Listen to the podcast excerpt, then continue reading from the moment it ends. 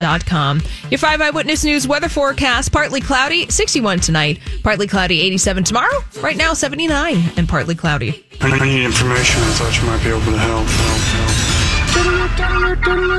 help. This is a My Talk Dirt Alert. Everything you need to know from the world of entertainment and pop culture at the top of every hour on My Talk 1071. Now tell us everything, everything. Well, the restaurant world is paying tribute to Anthony Bourdain today on what is being dubbed Bourdain Day. The late celebrity chef and host is being remembered on what would have been his 63rd birthday, and some have chosen to dine out. Others have posted memories on social media, also essays out. I know Stephanie March from MSP Magazine and the Weekly Dish wrote a nice tribute to Anthony Bourdain today. You could check that out at mspmag.com. He, they're Anthony Bourdain, Farrah Fawcett, and Michael, Michael Jackson. Jackson. That's right. Right. Yeah. But Bourdain just a year it, ago. It, that yeah. was so shocking. Yeah, and it was his birthday today. Yeah. Oh, and so was. they're honoring him today. Got it. And to your point, today is also the 10th anniversary of the passing of Farrah Fawcett and Michael Jackson mm-hmm. today. So lots of tributes yeah. Uh, on the internet this afternoon.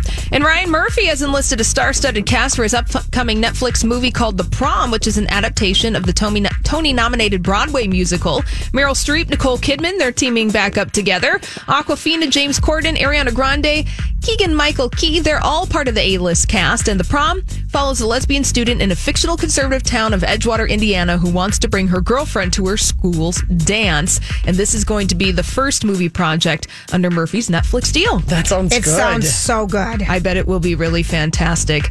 And finally, one of the headlines on page six this afternoon was Leonardo DiCaprio over the weekend playing volleyball at his Malibu house getting slammed in the face with a volleyball. Whacked in the face with a volley- uh, volleyball is my favorite headline of the day. Oh my gosh. So oh, well, you'll have to check out the photo. It looks like Leonardo DiCaprio and his New York Mets baseball cap. They're all okay. Yeah. Everyone was all right. well, that's all the dirt this hour. For more, check out mytalk1071.com or download the MyTalk app.